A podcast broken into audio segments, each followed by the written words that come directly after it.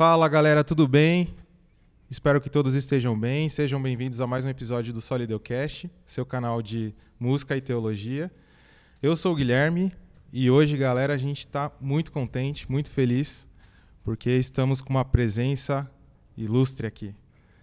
Antes de apresentá-lo, né, eu gostaria de pedir que vocês deixem seu like e se inscrevam no canal. Deixem o sininho ativado, porque é certeza de conteúdo de qualidade. Bom, quem vai apresentar o pastor, o querido pastor, é o Igão.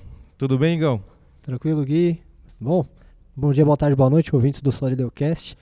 Nós estamos aqui hoje com o Felipe Fontes, né, para falar sobre um livro de autoria dele, A Igreja Local e a Música no Culto, o Canto Calvinista e os Desafios Contemporâneos. Né? Só pelo título a gente vê que não é brincadeira. É, para se apresentar melhor, ninguém melhor do que o próprio Felipe Fontes. Tudo bem, pastor? Beleza, Igor? Beleza, Gui? Alegria estar com vocês aqui nesse é, podcast. É, pedir o pessoal aí para seguir e fazer aí todo o ritual das redes sociais. Poxa, isso. Porque eu tenho certeza que vocês vão encontrar aí material de qualidade, como disse o Gui. E eu, como pastor dessa galera aqui, fico muito feliz de vê-los desenvolvendo aí trabalho para relacionar essas duas áreas que são teologia e música com a qualidade que eles estão fazendo aqui. Então, Igão, Guilherme, valeu. Obrigado pelo convite, viu? Para mim é um grande privilégio estar aqui com vocês. E o Igor pediu para eu me apresentar, né?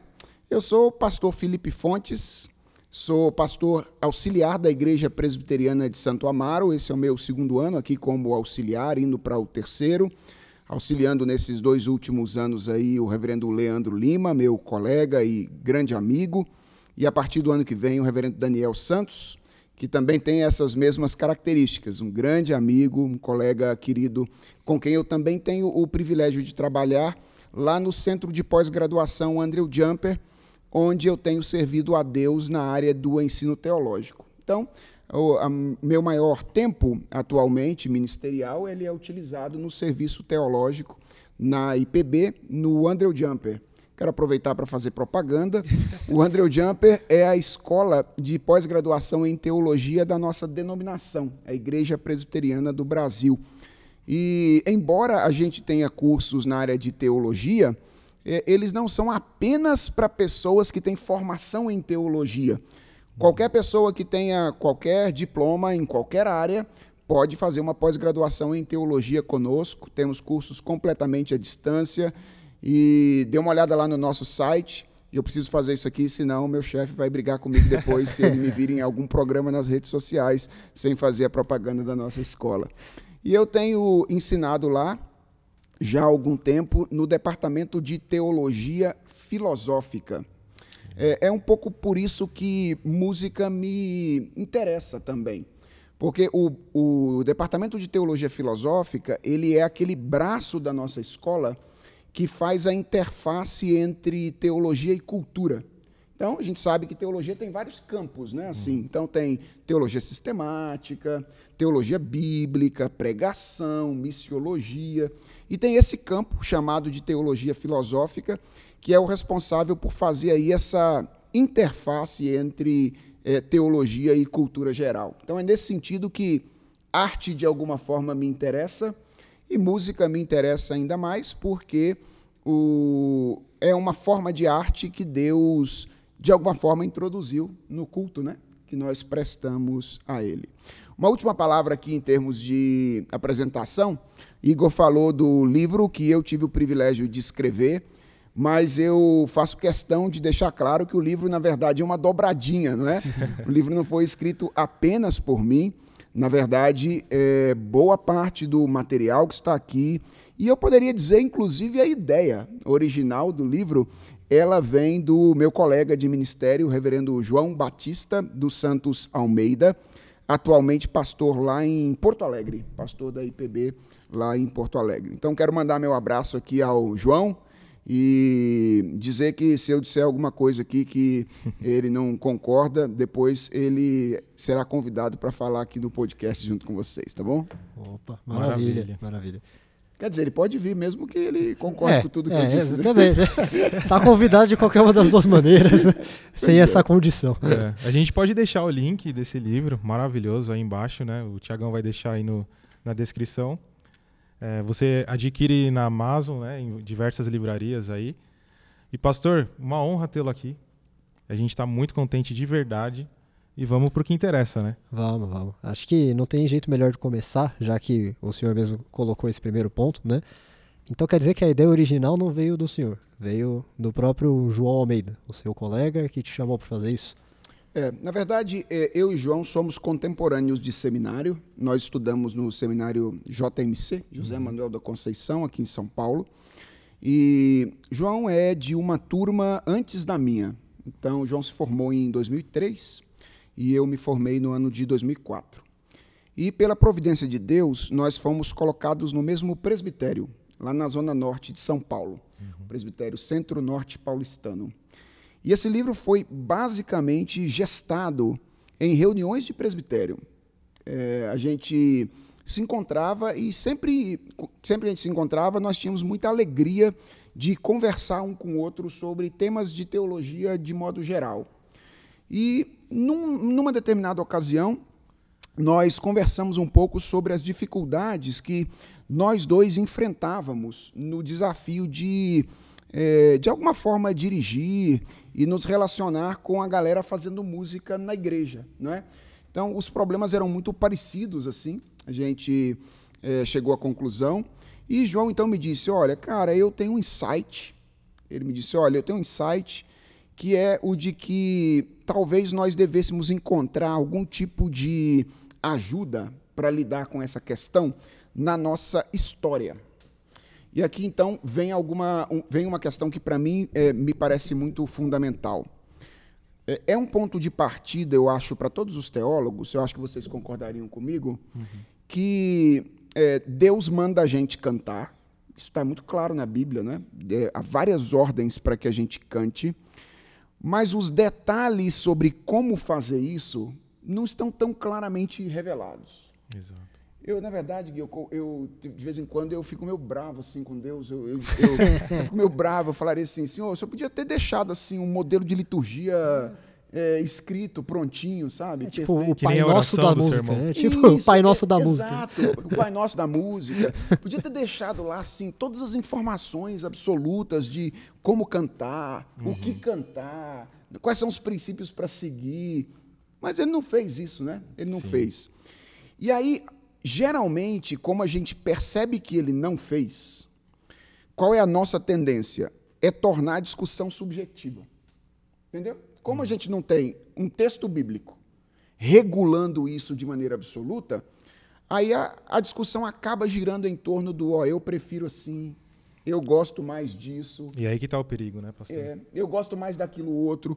Então, o João falou comigo assim, cara, eu acho que a gente precisa encontrar alguma coisa que seja mais objetiva, nem que, nem que não seja assim um, um, uma receita de bolo, mas que sejam princípios importantes que possam tirar a discussão desse ambiente de subjetividade absoluta. E aí eh, nós chegamos à conclusão juntos de que o caminho talvez fosse olhar para a nossa história, porque eh, a igreja não nasceu ontem, né? Uhum. A igreja não nasceu na década de 90, nem na década de 80. A igreja tem dois mil anos de história. E quando teólogos têm alguma dificuldade com alguma coisa no presente, em geral, o que, eles fazem? Eles olham para o passado, veem como os teólogos do passado lidaram com aquilo, e aí então tentam de alguma forma aprender com eles para saber como agir no momento presente. Ah, e aí então é, a gente chegou à conclusão de que talvez isso fosse, ou essa fosse a saída para lidar com os problemas de música também. E o João já estava fazendo isso. Então ele já estava comprando material, fazendo pesquisas, levantando artigos acadêmicos uhum. que, é, de alguma forma, tratavam da maneira como o berço da nossa tradição, que é a tradição calvinista, li, lidou com essa questão no passado. E aí é, ele me disse, cara, eu tenho algumas coisas escritas, é, mas eu, eu acho que você pode é, amplificar de alguma forma aquilo que eu tenho escrito lá. Então o João disse: Olha, acho que você tem um estilo assim que pode tornar esse material é, cada vez mais amplificado para alcançar um número maior de pessoas e fazer isso reverberar de uma forma mais, é, mais fácil. E aí nós in, ingressamos então num projeto. Eu não me lembro exatamente que ano foi isso aí, mas talvez nossas primeiras conversas sobre a possibilidade de produzir algo juntos, que a gente não sabia exatamente o que ia dar. Então, assim, a, a gente não começou a escrever um livro, entendeu? Uhum. A gente não chegou e falou, ó, vamos escrever um livro. Não, a gente, a gente disse, vamos entender como a nossa tradição lidou com essa questão. Aí o que é que vai virar isso depois? Não sei. Vamos ver o que, é, que dá, né? Vamos ver o que, que dá. Vai virar um simpósio. É, se vai virar um simpósio, se vai virar uma série de artigos, se vai virar um Netflix, livro. Se, né? não, se não virar nada, entendeu? É, se não virar nada, é, pelo menos ajudou a gente a entender esse ponto e a lidar com isso de maneira mais tranquila. E aí a gente começou a escrever juntos. Então, o primeiro passo foi, João mandou para mim as coisas que ele tinha estava escrevendo. E aí eu ia escrevendo em cima de João e mandando o texto para ele. Uhum. De modo que é muito difícil hoje saber o que há nesse livro, que é meu e o que é dele. Porque ele é um trabalho assim a quatro mãos Diferente de outros livros em que um autor escreve um capítulo, uhum. outro autor escreve outro capítulo. Na verdade, a gente ia lidando com a matéria-prima, assim, que uh, vinha majoritariamente do João, mas algumas pesquisas que eu ia fazendo também, e a gente ia cortando, reescrevendo em cima um do texto do outro. E virou isso aqui: a igreja local e a música no culto, o canto calvinista e os desafios contemporâneos que depois a editora Monergismo resolveu publicar. Então foi assim que nasceu a ideia do livro. E enquanto o pessoal estava almoçando nas reuniões de presbitério, lá e tal, eu e João estávamos trocando ideias a respeito é, de música e tentando afinar ah, as ideias que depois geraram esse material. Entendi. É bem legal, porque acho que isso já quebra talvez vários preconceitos em relação às pessoas, até presbiterianas mesmo, ou de outras denominações que olham o livro e talvez tenham a ideia de, ah, mais um pastor que, que viu alguém tocando guitarra na igreja e quer tirar, né? aí escreveu o livro pra. Não, tá aí. Cara, uma coisa interessante que você é, mencionou aí, eu acho que eu, que eu posso mencionar em cima disso que você mencionou, é que o, o modelo ou o, a lógica que a gente adotou no livro, é, ela é diferente de, da, da maioria é, ou da, da maneira como majoritariamente as pessoas lidam com o passado, nesse particular. Então, assim, existem vários outros livros estudando música no período da Reforma, uhum. vários outros. Então, muita gente se debruçou para entender como é que Calvino lidava com música e etc. Mas é, a gente via uma dificuldade, é que em geral esses livros eles acabavam transpondo de maneira muito imediata o século XVI para o século XXI. Uhum. Então era assim, em geral pessoas é, que perceberam a, o tesouro que era o Saltério de Genebra, por exemplo, é, que é o documento é, musical, não é? Não sei se eu posso falar assim, posso falar documento musical? Pode, pode, sim. Sim, é um documento sim, musical. sim, com certeza. Eu estou dizendo isso, pessoal, porque eu sou pastor, eles são músicos, ok? então eles sabem muito mais de música do que eu e João, que somos dois aventureiros aqui é, lidando o, com o Saltério música. tem tem partitura, então ele pode ser chamado de documento musical. Né? Se fosse apenas letra, não poderia, talvez, né? Tá, Mas... isso ele tem, exatamente. Então, é, o, o Saltério é o documento principal, né, que surge da, do trabalho musical de Calvino. E muita gente pega esse documento, percebe que ele é um tesouro, uhum. e aí qual é a proposta? Vamos cantar o saltério. Né, assim, com, a, com as melodias do século XVI, etc. É, e, cara, não rola, né? Não dá. Então, o que, que a gente propôs? A gente propôs que os princípios que Calvino usou para regular a música nas congregações que ele pastoreou fossem descobertos Uhum. Então, como é que a gente olha para Calvino? Como um homem que está aplicando princípios importantes num momento histórico. Sim. E qual é a nossa ideia? Que uma vez descobertos esses princípios que ele aplicou, que a gente agora transponha para o século XXI e pergunte o que, que a gente faz agora com os princípios que ele aplicou no século XVI. Porque, afinal de contas, esse é o nosso desafio, né? Deus chamou Calvino para servi-lo no século XVI. Sim. Deus nos chamou para servir a ele no século XXI. Então, a nós cabe entender o nosso tempo e aplicar esses princípios para agora. Então, assim, a gente gosta de guitarra. Não tem como fugir disso. A gente não é contra guitarra, não. Até bateria, a gente acha que não tem problema. Ah, então legal. Então é que para quem tinha algum preconceito em ler o livro, porque talvez fosse se deparar com ideias é. contrárias a estilo musical ou, ou é, é, timbres de instrumentos e etc, né? Acho que já pode se aproximar com, do livro com um pouco mais de carinho, assim, né? Uhum. Sem ficar com tanto medo disso, né?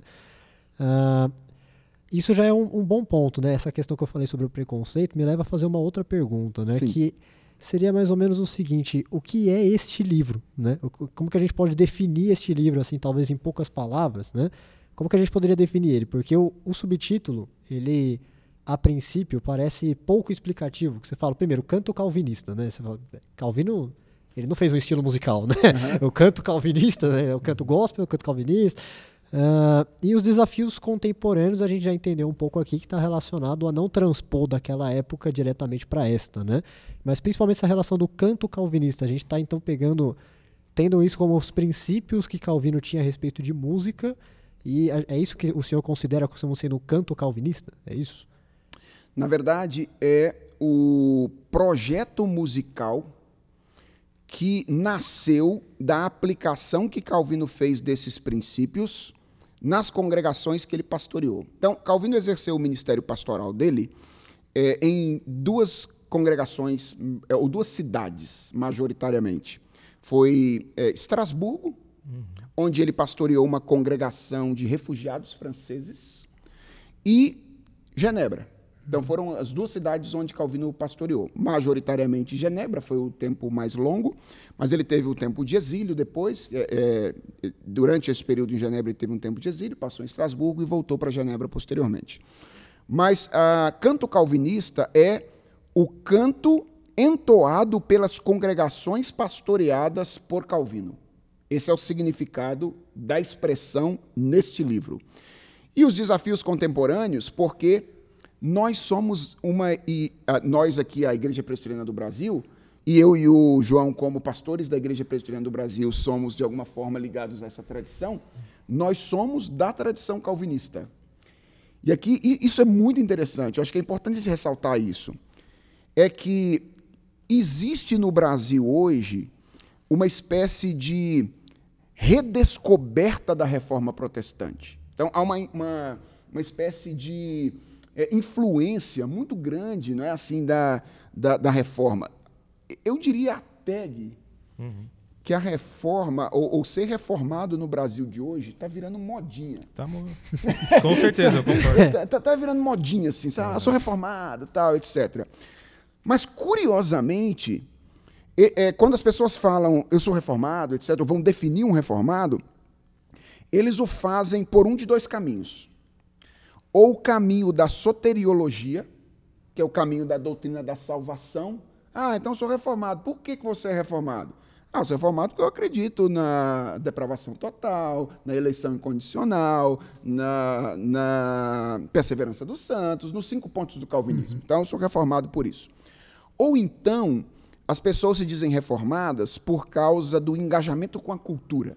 Sabe esse negócio de que a cultura é o espaço do serviço a Deus e a gente tem que se engajar com a cultura com o objetivo de desenvolver a cultura para a glória de Deus. Então, em geral, quando as pessoas falam de ser reformado no Brasil uh, atual, elas ou estão falando de é, soteriologia ou elas estão falando de envolvimento cultural. De modo que a eclesiologia da reforma ou seja, a visão que a reforma tem da igreja e a liturgia da reforma são praticamente desconhecidos uhum. no Brasil contemporâneo. curiosamente, muitas igrejas presbiterianas, e eu falo da igreja presbiteriana do Brasil porque é a denominação de matriz calvinista maior e mais antiga do nosso país, muitas igrejas presbiterianas têm a sua liturgia influenciada pela tradição pentecostal é. ou pela tradição neopentecostal. Então, são igrejas que são teologicamente de matriz reformada, mas nem sempre liturgicamente influenciada pela tradição reformada. Então, por que desafios contemporâneos? Porque a gente acredita que existe uma redescoberta que precisa ser feita no Brasil contemporâneo, que é a redescoberta da, da, das pérolas que a reforma nos legou, sobretudo a reforma calvinista, em termos de eclesiologia e de liturgia. Então, o que é o livro? Essa foi a sua pergunta, né? Uhum. O que é o livro? O livro é um, é um recurso para pastores e músicos, majoritariamente, eu diria até majoritariamente pastores. assim. Uhum. O público é, maior, público-alvo maior do livro era pastores. Por quê, cara? Por que pastores? Porque pastores sofrem muito no meio desse debate, entendeu? É. Então, assim, Pensa no, no debate musical comum que tem no meio da igreja. Exemplo, tem a galera das antigas, defensora dos hinos tradicionais e dos corais. Sim. Aí essa galera levanta uma bandeira, entendeu? No meio é. da igreja. Fala, ó, temos que cantar os hinos antigos, tradicionais, só com o piano ou com órgão, tem que ter um coral na igreja, etc e tal. Do outro lado, você tem uma galera mais jovem, que diz, olha, esquece esse negócio, esse, esse som, esse timbre fúnebre do órgão, né, esquece esse negócio, esse timbre velório. fúnebre, esse negócio de velório, é, então a gente precisa de alguma coisa assim mais animada, então vamos cantar cânticos mais contemporâneos, vamos fazer isso com instrumentos elétricos, etc., e, cara, o pastor fica no meio desse negócio sem saber o que fazer, porque uhum. vem bala de um lado, vem bala do outro lado. Nem sempre a gente recebeu é, na nossa formação teológica, um treino musical para lidar com essas discussões, e a gente fica perdido, não tem muito o que fazer. Então, foi um pouco assim de, da tentativa de dois pastores que se viram nessa situação em algum momento no ministério e falaram: será que a gente pode ajudar outros colegas a lidar com isso de maneira mais tranquila em alguma ocasião? Então, o livro é um recurso para pastores e músicos com o objetivo de ajudá-los a estabelecer princípios é, histórico-teológicos para regularem o canto congregacional nas suas igrejas. Esse é, é, eu diria, é uma boa definição do livro. Uhum. Com um detalhe, Igor e Gui, eu e João, nós, nós nos vemos como as pessoas talvez é, iniciando uma discussão. Uhum. Entendeu? Esse livro não tem como objetivo resolver os problemas.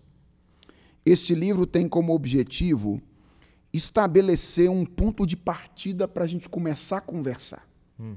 Entendeu? Para reformados começarem a conversar sobre música.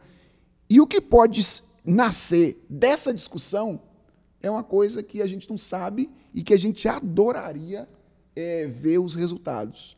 Então, o, o que mais a gente gostaria de ver? Gente como vocês, como outros pastores, como equipes de música de outras igrejas, pegando esse material, estudando esse material, descendo a ripa nele, hum. entendeu? Assim, dizendo, olha, isso aqui é legal, isso não é, é vamos, vamos ver isso aqui de maneira diferente, etc. E dialogando, criar um ambiente de diálogo que tenha um mínimo de, de ponto de partida comum para a gente conseguir lidar com isso de uma maneira mais abençoadora no contexto da, da igreja. Por que isso é importante?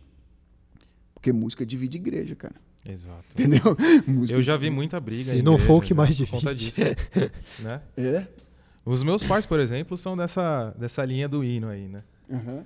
E eu lembro que na minha igreja antiga a gente já era mais né, moderno e tal. Inclusive, hoje está até mais avançado. Hoje tem a galera do worship lá e tal, que uma música tem mais de 10 minutos, por exemplo. Então é, é uma. Com a letra de duas sentenças. É, exatamente.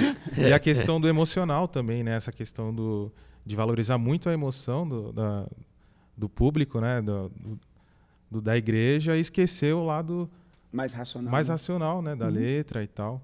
Então esse ponto de partida é, é ótimo mesmo. É, vale o debate mesmo. Isso tem um, tem assim um pouco de de anseio pela paz, sabe?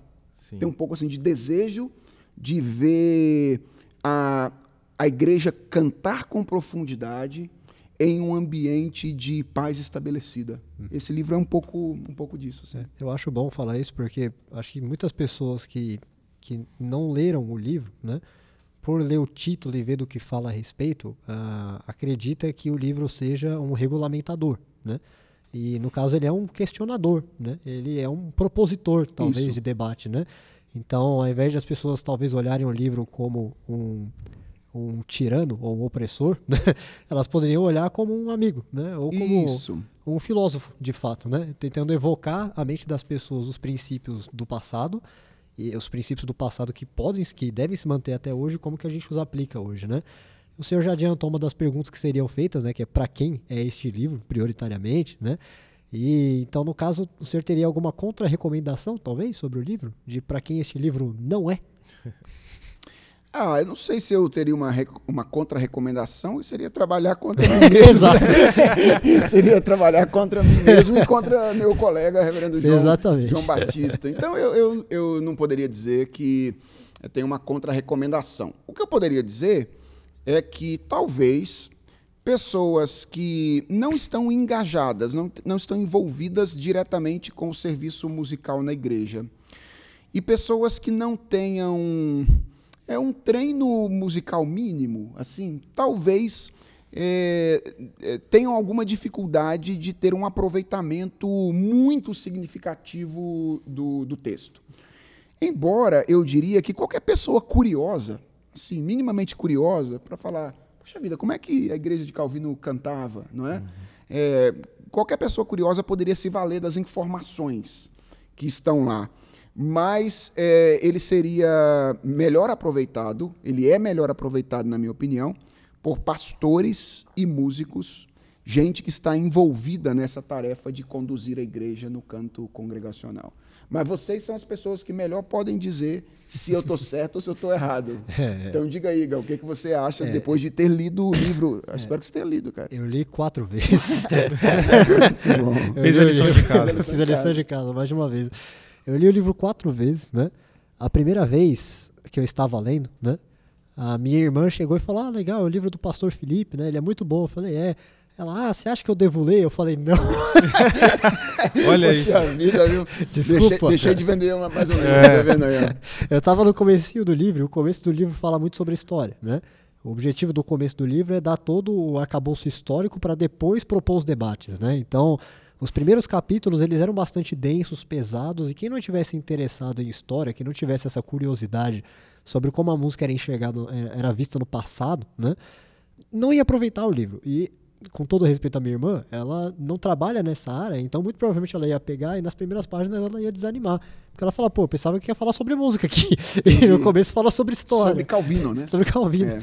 Então, quando a gente. É, quando eu falei isso para ela, depois que eu terminei o livro, aí eu mudei um pouco de opinião. Eu falei, talvez o livro seja para você. Uhum. Você não vai gostar das primeiras páginas, talvez, porque não é do seu ponto de interesse comum. Mas mais para frente vão ter debates que todo mundo gosta de ter, né? Debates como Uh, quais o, o, quanto tempo uma música deve durar, ou debates como quais os timbres que podem ser aceitos dentro da igreja. Esse tipo de debate são o tipo de debate que qualquer cristão comum que não trabalha dentro do meio, ele quer saber porque isso impacta ele, porque ele está lá cantando e ele vai ouvir o que vai ser cantado e tocado. Então, o membro comum de igreja, esse livro ele tem um grande valor também mas a princípio eu acho que ele teria que se esforçar mais para chegar até o final do livro. Sem dúvida, sem dúvida. acho que teria mais esse ponto. Uh, não querendo fazer uma, como eu posso dizer, tentando deixar Calvino melhor na fita, porque não precisa ser feito isso, né? Calvino é Calvino e tudo que ele fez já prova isso. Uhum. Mas, de certo modo, uma pergunta que eu faria é por que, que eu preciso saber o que Calvino tem a dizer sobre música, né? Ele entendia alguma coisa sobre música? Ele a gente pode dar esse crédito a ele, né? Porque o senhor mesmo falou a respeito de que para ler o livro, por exemplo, seria bom ter algum conhecimento sobre isso, né? Calvino tinha algum conhecimento musical? Ou, ou, ele foi regido apenas por estudo bíblico uh, externo que levou ele a, a, produzir os princípios e etc? Muito bom. Boa, boa, boa questão essa. Veja bem, é, eu vou partir do, do princípio é, ou do pressuposto da minha resposta à pergunta anterior, né? Ou seja, é, este livro visa majoritariamente ajudar pastores e pessoas na, da área de música. Então, é, quando eu responder essa pergunta, é, quem eu tenho em mente aqui são essas pessoas. Por que essas pessoas? Então você perguntou por que eu deveria fazer isso. Eu sei que você estava usando eu de maneira genérica aí, uhum. mas eu diria você tem que conhecer. é, você, você tem que conhecer. É, é porque você é uh, um presbiteriano do Brasil, que está servindo a Deus num, no contexto da música em uma igreja dessa denominação de tradição calvinista. Então, eu diria, eu acho que seria bom você ouvir Calvino nesse uhum. particular. Ah, por que, que seria bom a gente ouvir Calvino? Bem, em primeiro lugar, porque é, Calvino tinha uma formação humanista muito robusta, muito robusta. Então é difícil saber se Calvino estudou música com profundidade, é, mas é bem provável que ele tenha tido um treino musical durante os seus estudos no colégio, porque na época a educação era regida pelo trivium e pelo quadrivium, não é? é? E a música fazia parte é, do currículo da época. Então é bem provável que quando Calvino se matriculou lá no colégio de Montaigu, ele tenha estudado música e tenha tido algum tipo de conhecimento musical. Então, isso é interessante é, porque música não é parte da formação de todas as crianças do nosso tempo, né? Uhum. lamentavelmente. Mas naquela época, toda pessoa que ia para a escola, lembremos-nos, nem todos iam para a escola, mas todas as pessoas que iam para a escola tinham esse privilégio, estudavam música. Uhum. E Calvino certamente estudou música nessa ocasião. Uh, em segundo lugar, eu diria que nós precisamos ouvir Calvino porque Calvino foi um pastor extremamente responsável no exercício do seu ministério no que diz respeito ao canto congregacional. Uhum. Então, é, poucas pessoas assim ao longo da história foram tão responsáveis quanto Calvino no exercício do ministério neste particular. E a grande evidência disso, que eu apontaria como a terceira razão pela qual nós devemos ouvir Calvino, é que ele deixou um legado musical que é permanente. Até os dias de hoje está aí. É, eu me refiro ao Saltério de Genebra, que, obviamente, no Brasil, é, a gente não tem aí uma, é, pelo menos que eu conheça, é, um, uma tradução completa do saltério para o português, etc., mas que é, foi assumido ou adotado como o inário oficial de várias denominações em vários países ao redor do mundo e tem sido utilizado até os dias de hoje. Então, Calvino foi um pastor que, no exercício do seu ministério, legou à posteridade um, um inário ou um recurso que é, foi extremamente útil e é extremamente útil à igreja até os dias de hoje. Sem contar o fato da gente estar tá falando de um pastor que é um dos maiores é, exegetas e teólogos sistemáticos da história. Então, é, ele, eu acho que ele tinha muita, muita, muita condição, enquanto teólogo, de, de fazer esse trânsito e, e é, oferecer essa contribuição em virtude da formação humanista que ele tinha, da formação teológica robusta que ele tinha. Uh, e uma outra coisa importante, da, do reconhecimento humilde de que ele não podia fazer isso sozinho. Uhum. Sabe? Eu acho que isso também é um negócio que eu acho que pastores é, podem aprender com Calvino. É, quando Calvino começou a elaborar o saltério, ele se meteu a metrificar alguns salmos. Uhum. Cara, desistiu rapidinho. Assim. Falou: esse não é o meu negócio. esse, esse, não é o meu negócio. É, eu preciso de pessoas que tenham um treino musical e poético para fazer isso aqui. E aí ele colou nele dois caras, um cara chamado Claudio Marot uhum. e depois o Theodor Beza, que foram os responsáveis por, junto com Calvino, fazer com que o saltério se tornasse o que foi. Então, ele tinha, se ele não tinha assim uma formação musical é, tão robusta, a ponto de tocar um instrumento. Na verdade, ele nem gostava de instrumento, viu, Igor? É. É, a gente viu isso. Né? Você viu isso aí, mas isso você não gostou. gostava e quando ele veio, ele já tirou um pouco. Uma curiosidade, pastor, a gente terminou de gravar uma série de quatro episódios sobre Lutero. Né? Lutero. Né? E aí o, o nome do, do, da série é Lutero, o sonho dos músicos, né? Porque uh -huh. qualquer músico gostaria de, de, de, pegar tudo que o Lutero falou e cumprir, trazer, fazer exatamente isso, pegar o que ele queria naquela época e colocar para agora, né? Assim, então, do jeito que ele gostava. Entendi. Porque ele gostava de instrumento, ele gostava de, de, de, uma coisa mais robusta musicalmente falando, né? Agora, já Calvino tem os contrapontos, né? Sim, muita dificuldade com instrumentos e tal. E, e, agora, olha que interessante, me, me, puxou aqui uma outra coisa na memória. Eu me lembrei do Zwinglio, né? Sim. Sim. Porque Zwinglio era um cara extremamente musical. E, talvez, assim, musicalmente falando, mais musical do que Lutero. Uhum. Tocava vários instrumentos e tal mas era contra todo tipo de música no culto. Absolutamente todo tipo de Será música. Será que ele queria o bem para a igreja? Cara, o livro, eu acho que ele queria. Mas, é que, é, mas, inclusive, tem um trecho muito interessante no livro aqui sobre Zwinglio, né? Em que a gente apresenta Zwinglio como o pai do canto reformado, mesmo sendo ele contra, contra. o canto na igreja. Aí tem que ler o livro para entender é, é, qual é, como é que essa, essa aparente contradição é resolvida. Uhum. Mas o que eu estava dizendo é que é, se Calvino não era assim, um grande músico, instrumentista, cantor, etc., é, ele tinha pelo menos algo que eu acho que todo pastor tem que ter, que é a habilidade de ter, ter essas pessoas que fazem música perto de si uhum. e conseguir conversar com elas, sabe? Conversar com elas. Eu acho que às vezes é um dos problemas que tem em muitas igrejas é a falta da condição de um diálogo entre pastores e músicos. Uhum. E aí agora vamos aqui, eu vou fazer a eu vou fazer a como é, como é que eu diria que a meia culpa dos pastores e aí vocês fazem a meia culpa dos músicos, tá, entendeu? Tá. É, pastores às vezes são pouco pacientes com os músicos. Uhum. E eles deveriam ser um pouco mais pacientes. Pacientes, inclusive, assim, no, no, no desejo de aprender com eles a respeito do que pode ser feito.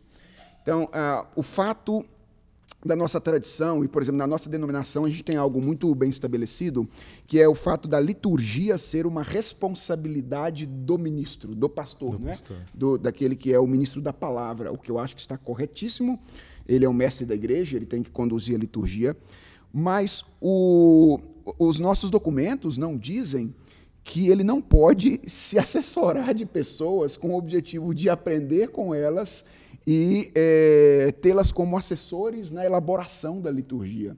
E aí, às vezes, nos valendo desse princípio, né, ou, ou, ou mesmo desta lei, nós pastores dizemos, olha, isso aqui é responsabilidade minha, então eu vou fazer aqui do jeito que eu acho que devo fazer e vocês fazem aí do que eu acho que deve ser feito. Uhum. Então eu acho que às vezes falta um pouquinho da nossa parte, é, um pouco mais de humildade para dizer, olha, eu não sou músico, esses são os princípios, eu vou me sentar com vocês aqui e aí vamos tentar chegar num consenso aqui para dizer como é que esses princípios vão ser veiculados. Então, eu acho que essa é a minha culpa do pastor e Calvino sabia, cara, fazer isso é, como, como ninguém. Ele teve essa habilidade de conviver com dois dos maiores músicos e poetas do seu período ali para poder é, gerar o Saltério de Genebra, né?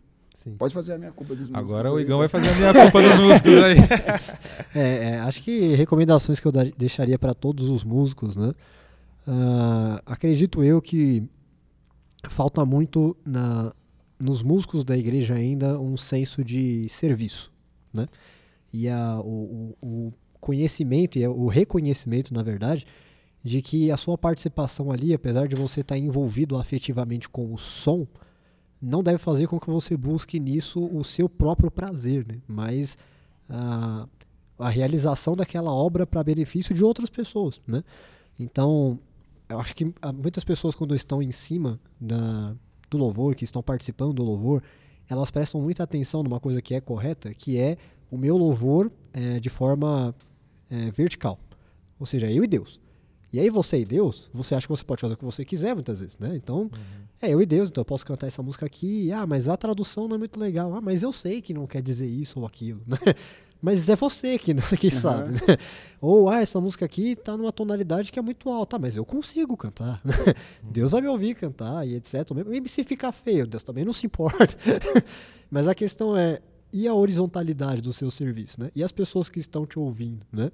Então, acho que fazer parte disso é muito mais importante, né? E, e eu acho que a maioria dos músicos pecam no sentido de perceber que o pastor ele está muito mais preocupado e corretamente preocupado com a horizontalidade disso até, pensando atenção no que a congregação vai conseguir cantar, porque para os pastores presbiterianos o canto congregacional é o importante e não a performance musical, né? apesar dela ter a sua parcela de, de importância também. Uh, e até recomendações dos pastores quanto ao seu culto vertical. Porque às vezes, mesmo que você não peque na horizontalidade, uma música esteja dentro dos limites que a, congregação consegue cantar, pode não ser uma boa música até mesmo para aquele, aquele músico e para qualquer pessoa, na verdade, qualquer cristão, é, é, evocar a Deus né, e, e, orar a Deus com aquela música. Né? Então, acho que são essas recomendações. E a, a recomendação principal talvez seja respeite mais os seus pastores, mesmo que eles não entendam de música. Né?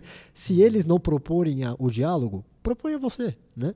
Porque pastores também têm as suas dificuldades e estando na posição de, de cuidar da igreja, muitas das vezes eles vão fazer de todo o possível para congrega que a congregação tenha o melhor benefício, mesmo que ele precise ser chato com você.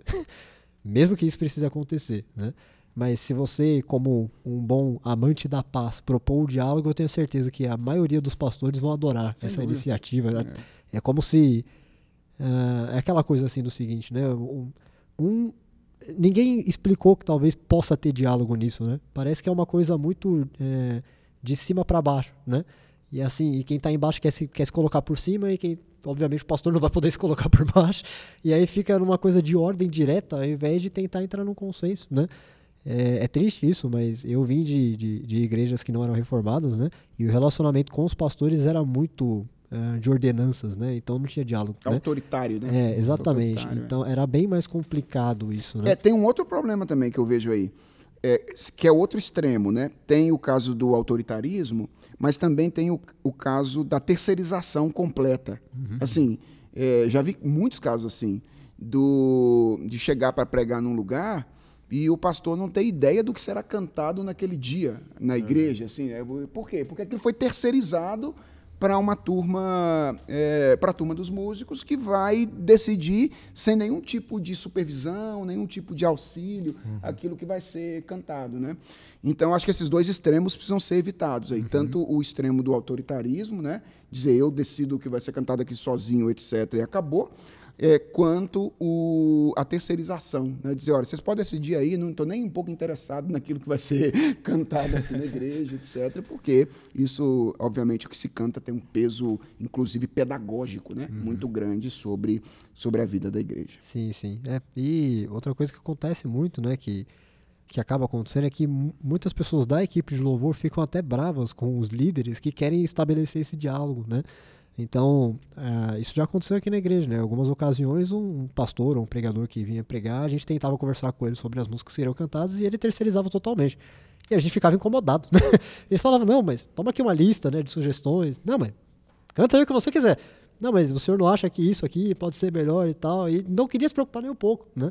Porque talvez estivesse já né, em cima para preparar o próprio sermão, alguma coisa do tipo ou de fato não se importava tanto com aquilo que seria cantado, confiava muito talvez, e é uma uhum. boa coisa também confiar, né? Mas às vezes confiava até demais. Eu olhava aquilo e pensava, poxa, se, se de repente você está numa igreja nova que tá, ou até chega uma pessoa nova para aquela função e você dá toda essa liberdade, não é nem por maldade, mas naturalmente ela pode acabar fazendo uma coisa que não é bom para a congregação. Né? Acho que, que, de modo geral, a gente deve buscar esse diálogo mesmo quando a confiança está lá em cima e quando já é de alguma forma terceirizado isso, tanto de uma parte quanto para o outro. Né? Porque, apesar de a prerrogativa da, da escolha das músicas serem do, do mestre, né? serem de vocês que vão pregar, né? uh, se a gente também não der alguma opinião, também pode acontecer algum problema. Porque ocorre muitos casos também de pastores pedirem músicas ruins. ocorre muitos casos de pedirem músicas ruins, de pedirem músicas que não casam com o contexto da, da própria teologia reformada, né? ou que são confusas, ou que são emotivas demais, ou até que, que tem aspectos técnicos que dificultem o canto, né? Então, se chegar um pastor para mim pedir para eu tocar uma música que, sei lá, é um samba gospel, provavelmente eu vou ter dificuldade. Ou um forró gospel, eu vou ter dificuldade com isso. Mas e se isso acontecer? Eu tenho que estar preparado para isso, e é por isso que esse livro é importante, né? Porque você pode entender que você faz parte dessa, desse debate, né? E esse debate, ele não acabou. e talvez não acabe. É. Muito provavelmente. É, esse, esse livro ajudaria, por exemplo, alguém a ter que lidar com esse, esse dilema. Aí, né? E aí, eu obedeço é meu pastor. Como é que eu faço com esse estilo, esse estilo musical é. É, específico, né? Uhum. Então, é um livro que ajudaria. Olha, uma boa coisa que os músicos podem fazer é comprar esse livro e dar de presente para seus pastores. É. okay? Fica assim, a dica aí. Fica a né? dica, é uma boa coisa que os músicos podem fazer. É, olha, pastor, saiu um livro aí interessante, tem a ver com Calvino, inclusive, dá uma olhada aí, a igreja local e a música. muito culto. bom, muito bom. É, bom, acho que a gente falou sobre bastante coisa. Uh, ah, para finalizar, talvez, a gente poderia pensar no seguinte. Uh, quais seriam os pontos mais interessantes, acredito eu, que o senhor acha que existe no gosto popular, né? Assim, saindo um pouco do espectro de, de, de pastores e músicos, né? uhum. né? Quais os aspectos que você consideraria mais interessantes que podem fazer com que as pessoas se sintam mais interessadas em ler o livro e também de assistir os próximos episódios que a gente vai ter, que vai continuar, vai entrar em alguns dos debates, né? E vão ser extremamente enriquecedores e até polêmicos, talvez. ok. Então, eu acho que tem algumas coisas que são interessantes aqui. A primeira delas é: existe um debate é, bem interessante hoje no Brasil. É verdade que ele, é, ele não é tão popular quanto, é, quanto eu talvez esteja mencionando aqui, mas, é, é, pelo menos entre os reformados, é, existe o debate sobre a questão da salmodia, não é? é, se o canto, que é o canto dos salmos, e existem adeptos da salmodia exclusiva, aqueles que entendem que apenas os salmos são dignos de serem cantados no culto. Existem os adeptos da salmodia inclusiva, são aqueles que entendem que os salmos e outras coisas podem ser cantadas no culto, mas os salmos prioritariamente. E existem aqueles que são anti-salmodia, né? anti-salmodia, que não cantam nenhum salmo e são contra o canto do salmo. É brincadeira, não existe contra o salmo. Existe. Mas existem aqueles que não fazem nenhum tipo de esforço para que é, os salmos sejam cantados no culto. E isso, às vezes, gera alguns debates aí bem acalorados entre as pessoas, não é? Afinal de contas, é salmodia exclusiva, inclusiva, não tem que ter salmo, etc. Então, eu acho que esse é um assunto que o livro ajuda pelo menos a entender como Calvino lidava com essa questão e como o berço da tradição reformada lidou com ela. Né? Então, não vou responder aqui, talvez a gente fale sobre isso em algum outro episódio, mas é um assunto que eu acho que pode chamar a atenção bastante das pessoas. Um outro assunto interessante é a maneira como Calvino lidava com a questão dos afetos. Não é? Então, tem muita gente que acha que é, ser reformado significa advogar a existência de um culto assim racionalista, onde os afetos não estão envolvidos. Então, a tensão entre mente e coração, né? entre afeto e racionalidade. Então, essa briga aí, culto mais emotivo, uhum. culto menos emotivo. É como se a pessoa, o membro da igreja presbiteriana, fosse levantar e falar: Ó, oh, eu desci uma lágrima aqui, tá? Exatamente, ó, chorou aí, ó, vai é. ser levado pro conselho. Tá? É, chorou ali, tá, tá, Tem outro ali que tá começando a levantar a mão. Assim. É, então, existe de fato essa. As palmas também, né? Palmas também. Palmas é um aí, divisor de. É, esses dias o pastor foi, foi cantar parabéns pra você e pro seu filho. Ele falou: não sei mais bater palmas. Muitos anos de presbiteriano. É, eu, tinha um, eu tinha um professor que brincava dizendo que na casa dele a campainha era bem grande para ninguém bater palma nem levantar a mão. E era embaixo, assim. Ninguém bater palma nem é, levantar bom. a mão. Era, era uma brincadeira de um pastor querido que eu tive no, como professor no seminário. Ah, então, essa é uma outra questão interessante. E eu acho que há uma outra questão é, muito interessante e que é, é, talvez o ponto mais propositivo do, do nosso livro, que é o capítulo de número 9, talvez seja é, também o mais denso de todos os capítulos de aplicação, que é a questão da regulagem dos estilos. Não é? Então, essa é uma questão que sempre pega. Né? Você mencionou aí fazer um, um, samba, um louvor né? em, no estilo de um samba, de um é. forró. Então, é, essa é uma questão que pega muito, né? Quais são? As pessoas falam sempre em ritmos, né? Uhum. Mas eu acho que a palavra melhor aí seria estilo, é estilo. né? É, ritmo é outra coisa. É, quais seriam os estilos musicais mais adequados aí? para o, o, canto congregacional, se existem instrumentos mais adequados ou menos adequados, e como é que um pastor e uma igreja poderia lidar com isso, não é? E aqui também eu acho que há dois extremos perigosos, que é o extremo do dizer, de dizer, ó, isso aqui não pode porque isso aqui é do Satanás, entendeu? Bateria é. não pode porque bateria é do Satanás. É, por outro lado, o extremo de dizer, qualquer instrumento, a qualquer momento, em qualquer lugar, pode. Eu também tenho uma dificuldade com, com isso. Então, esse é o tipo de discussão que eu acho uhum. que todo mundo tem. Eu acho que todo mundo que está na igreja e tem um mínimo de é, dá o um mínimo de importância aí a culto e música na igreja, já debateu, nem que seja numa roda comendo um cachorro quente é. lá depois do culto. Se a bateria é do diabo, o berimbau seria do quê, né? É, não sei. Teria que criar um, um, maioral. É, o, o maioral entre eles aí. Exatamente. É, então, acho que essa é uma outra discussão interessante. Eu diria que são basicamente aí três: a questão da salmodia, a questão dos afetos e a questão dos estilos musicais. Legal. Então, legal. se te interessa, leia o livro. É, isso aí. Despertou a curiosidade de muitos aí, pastor. Tenho Tomara. certeza que o pessoal está ansioso pelos próximos episódios é, aí. eu já quero fazer o próximo logo. Agora, né? Já Agora. Vamos apertar o REC de novo aí. Exatamente. Mas é isso então, pessoal. Gui, palavras finais aí. Bom, a gente queria agradecer o pastor, claro. Valeu, Foi uma ótima introdução. A gente está ansioso para escutar mais né, sobre o, o, a música congregacional. Você que está aí na, do outro lado, aguardem os próximos episódios. Deixe o sino ligado aí que você vai receber uma notificação. Beleza, gente? Muito obrigado por nos acompanhar até aqui. E a gente se vê no próximo episódio. Tá bom, gente? Um abraço, fiquem com Deus. Tchau, galera. Valeu!